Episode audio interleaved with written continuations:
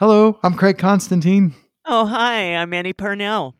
Hi, Annie. Thanks, as I say to everybody, because I really mean it. Thanks for taking the time. It's not easy to schedule, to find a half an hour, to spin up the software, to be with the microphones, to make the thing work and get all the tech going. But what I love about this show is all the podcasters are usually down for a tech challenge. So thanks for making it all happen so many things to talk about. Ah, so we have a little conversation beforehand, and I agreed with what you said, which is a good jumping off point would be how did you get here? And we don't mean in front of the microphone for Craig's thing. We mean how did you get into podcasting? Because you are not, I'm going to say what most people are going to think of as a typical podcaster. Like the content you're creating is um, I don't mean unusual in a bad way, unique. The content that you're creating is very specifically targeted. You have a very clear who it's for. So, how'd you get to podcasting? Well, uh, let's see. The good place to start would be tell people that I'm an indie author mm-hmm. and I write romance, but romance with a twist. And what I mean is that I write historical romantic suspense with mm-hmm.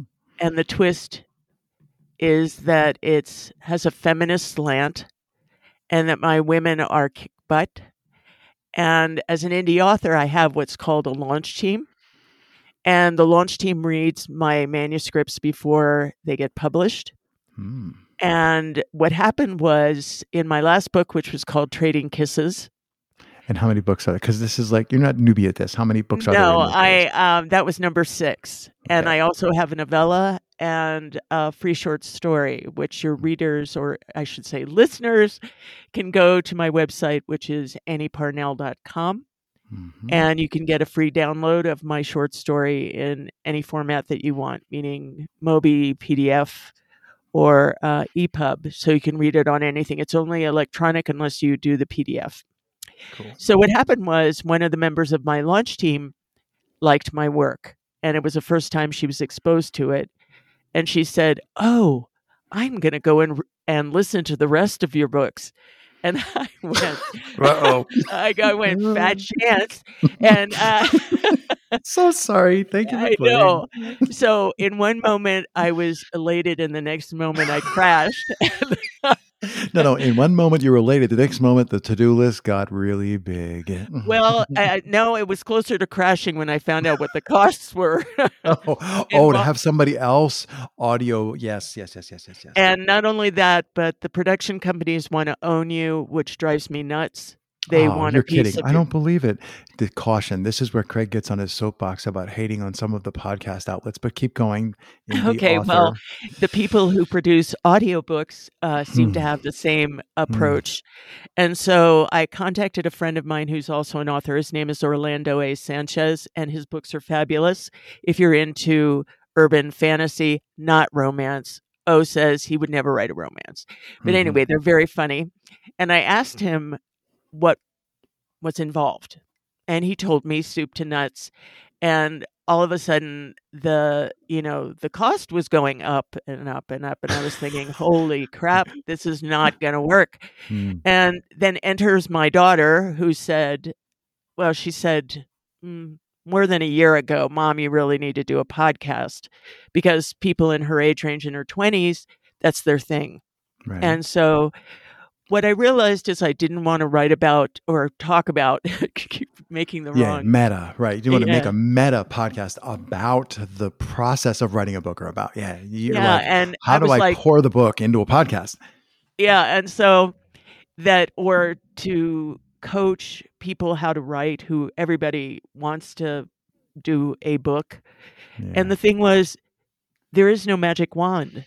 And so I was like, no, I'm not going to do that. I'm not going to promise something I can't deliver. What it amounts to is putting your butt in the chair and doing the work. and so I didn't want to do that. And so I went away. And then when that woman said, well, I'm going to go read it, it was like, bing, they mm. came together. And then the third piece was the Akimbo workshop, mm-hmm. which I'd mm-hmm. been eyeing anyway. Mm. And so I came full tilt into um, the podcasting workshop, knowing that I was an odd man out or odd woman out. And every time we got assignments, I kept having to torque them Mm, yeah, yeah. To be, you know, something that I could use. So that's how I got here. But I think that's the right. So I've seen a couple, two three, four people go through those courses, and that's the right attitude. When people go, I don't, this, this doesn't work for me. What? Then it, it doesn't end well. But when they go, whoa, that's interesting. I'm going to run it through my shredder. now I'm taking the third and the seventh strip, and we're going to make so. There's definitely, and I don't know, maybe it maybe it comes out of the fabric of who you need to be to be an indie author but there's something about the oh what can i get out of you know the thing that you're faced with to try and find the next uh, hurdle or what's the next you know where's what's the route through the ramp the brambles here uh, so just tell me a little bit about uh, because I don't get to talk about this that much with other podcasters. Talk about what you're doing, like people who can't see, but just on the side of the frame. What are you actually doing now with your books, and and like how ah. is it a podcast? Well, what I decided to do was since I couldn't pay, you know, chunk up the cash, not enough kidneys, right? yeah, for a professional. What I did was I um I what I'm doing is recording my book mm-hmm. one of my first ones. And it was very difficult mentally to get to this point because I was thinking, you can't give anything away. This is your, you know, and it was really hard to wrap my head around so, it. So you're literally reading the whole book. Yes, I, mean, I, I know this, but I'm unpacking it for people. You know, you're, so okay. you're, you're like going to read book. the whole book. Okay. Yeah, and it was very difficult to wrap my head around the fact that I was going to give some of my work away. And enter Seth Godin and mm. his attitude about being generous. And I am, I'd say I was generous, except if you piss me off. And then I'm not so generous. But well, generous and doormat are two different things, right? they are. very important. And so, and so I started when I'm in chapter four. The book I'm reading is called The Reluctant Countess. And it's actually the first book in my series, which is the underlying theme with my series is a sisterhood. Mm-hmm. And because what I believe is that in our culture, since time in memoriam, that we've been taught to be adversarial, and that's a mistake. That what we need to look at is being sisters to one another and holding each other up. And I personally found that to be true when I'm actually a cancer survivor. So is my girlfriends who got me through to the other side. And so in their honor, that became the underlying theme of my work. Mm. And only the tw- here comes another twist. I set the book not in modern times, but in the mid 1700s. So um, which is a very bawdy time in history. So I can have some license that way. I also believe that most things are written from a male point of view in terms of our historical view of the world. Mm-hmm. And why couldn't those women have existed? You know, if they did, they wouldn't have been written in. That's for sure. Right? No, what, not at all. So, so I alter history, I guess you'd say. And uh, I don't know if I'd say alter history. I, I, would say increase the number of perspectives we have on history, but that's just me. Yes. so that's what the book is about. I introduced you to the idea of the sisterhood, and the woman who started it is Eleanor Barrett, and she never wanted to be anything but um, an independent woman, and that changes by the end of the story. But um, other mm. things happen along the way. She solves a mystery. Um, there's suspense. She figures out why these girls are missing. Little girls are going missing, and Eleanor figures it out, not the men. Hmm. And then she puts her life on the line to masquerade as a charwoman. Anyway, my complex podcast narratives. Called, yes, yeah. My podcast is called um, "Have I Got a Tale to Tell," and I'm figuring that'll drop. I'm at chapter four right now, I'm shooting for mid December to drop 10 chapters. Hmm. And so people can binge listen to it or do it one a week. And then uh, there are 30 some odd chapters. In the first book. Right. Okay. Yes, in the first book. Yes. Okay, so there's a whole bunch there to unpack, but I'm gonna I'm gonna like probably I'll stick a pin in it and we'll never make it back. You watch. All right. Tell me about when you when you first saw um, when you first caught a glimpse of what your pot what a podcast could be. Like when you first caught the glimpse of oh no wait i could just what we would kind of call host on mic this what like avenues did you see opening in new directions? Like as an author as a writer you know you've cut your teeth you know i can do this this is possible. That's not possible. What new things did, did like come into view when you first got that glimpse? Oh this is funny because well first of all i got to personally play around with what in the business is called foley yeah. I i got to f- mess around with sound effects which was totally fun. And um I could I wouldn't ever consider myself I've worked in television and things like that but never in film. And this gave me the opportunity to take my writing to another level mm-hmm. because I could hear the audio and then I could add the sound effects instead of just doing it audio. So that was one thing that was uh, I really loved that. And then the other thing was I remember through my childhood, then adolescence, and into young adulthood, that we used to be able to go to indie bookstores, and authors would be on book tour. and so, back in the day, dark days, they, yes. Are there bookstores anymore? yes, yeah, I, well, I hear a you. few, and I do patronize them, and it, you could, uh, and I took my kids to um, to hear some children's authors talk and draw, and there's nothing quite as magical as hearing an author read their work. Right, because so, there's so much more in there. It's not just the here are the words from the robot voice. It's like here yeah. is what this author, and this is the really important part. Yeah. Exactly. And so all of a sudden, the bar that was being held up for me in my mind by comparing myself to fully produced audiobooks changed into oh, I'm going to give my listeners an opportunity to hear author on mic. Hmm. And so you're going to get to hear what I heard in my head when I heard the um, character talk. Hmm. You know, I'm not making voices, scene, yeah. but I oh, do. Oh, damn it! I was going to. I know. Right. I haven't gotten that far yet, and um, but I do the inf- the inflections, the intent is stronger with me reading hmm. than somebody who's dramatically thinking they understand where I was going in a story. And so those two things, getting to play around with the Foley and also picturing because my setup is I stand up and I have I get to move my arms around. I um, and and I'm acting it out, yeah. and I'm doing all the microphone on a boom, right? So you don't wipe it That's out. exactly. Mm. And I went and I had a friend of mine who is a professional singer and songwriter come and look at my setup. Mm-hmm. I have a mm-hmm. music stand over here. She said, "You need to make this." fit you not bend over to get to your mic yes. she helped me do my setup and so yes my arms are waving i'm you know she calls it the she calls it the Hamlet pose. Mm-hmm. You know, yeah. like ah. Uh, I knew him well.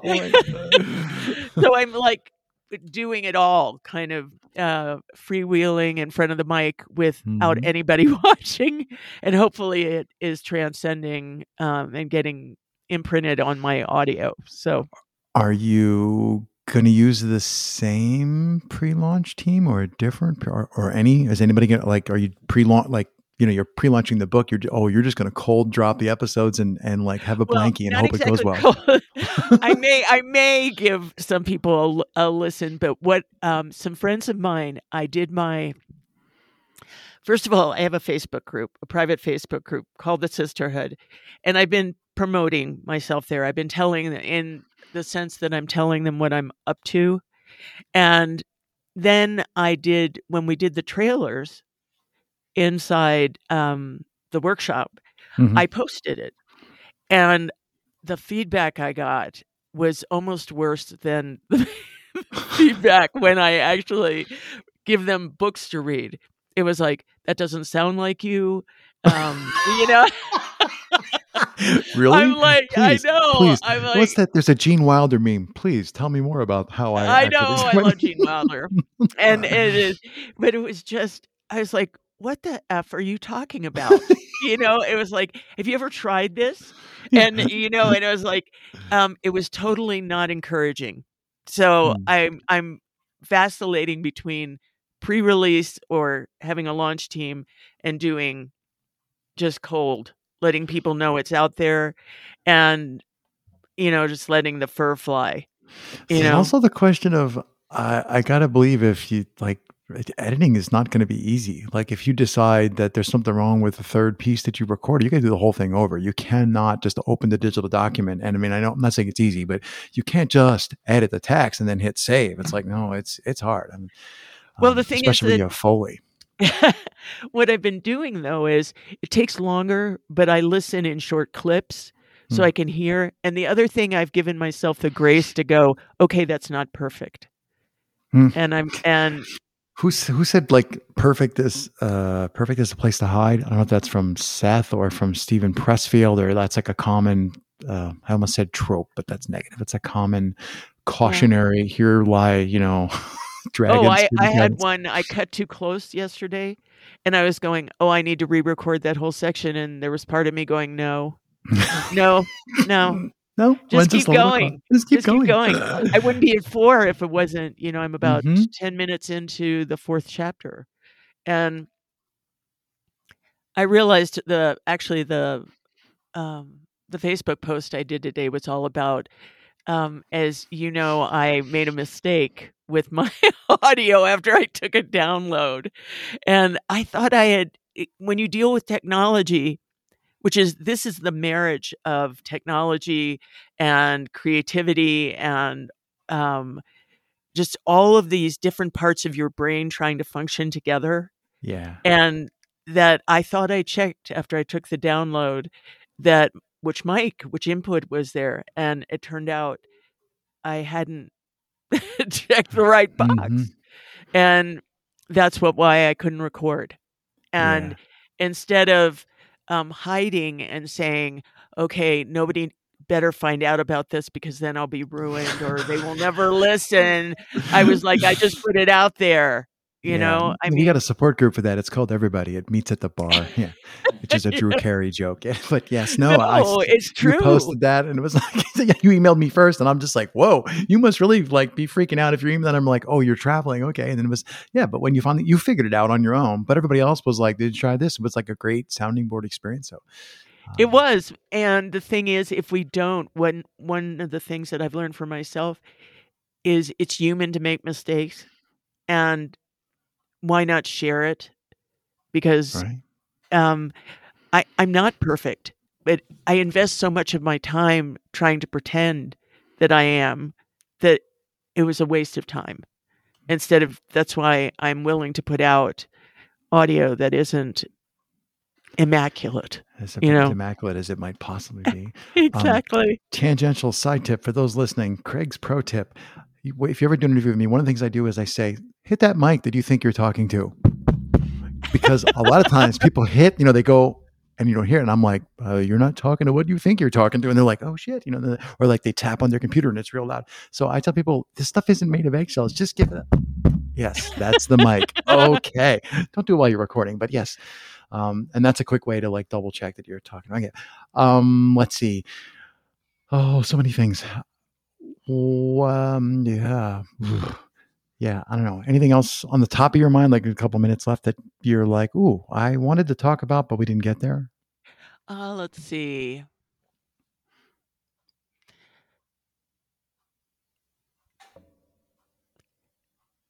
I think that, well, first of all, I should let you know again that go to annieparnell.com Spell to get a free um, short story. It's called Do No Harm. Hmm and that's a how precursor. Do you, how, do you, how, do you, spell Annie Parnell? A A N N I E P A R N E L L period com c o m. Yeah, the double L and the Parnell is the point. Yes, okay. and it's all one word. There's no spaces in no, between Annie no Parnell. punctuation. And the short story is called "Do No Harm."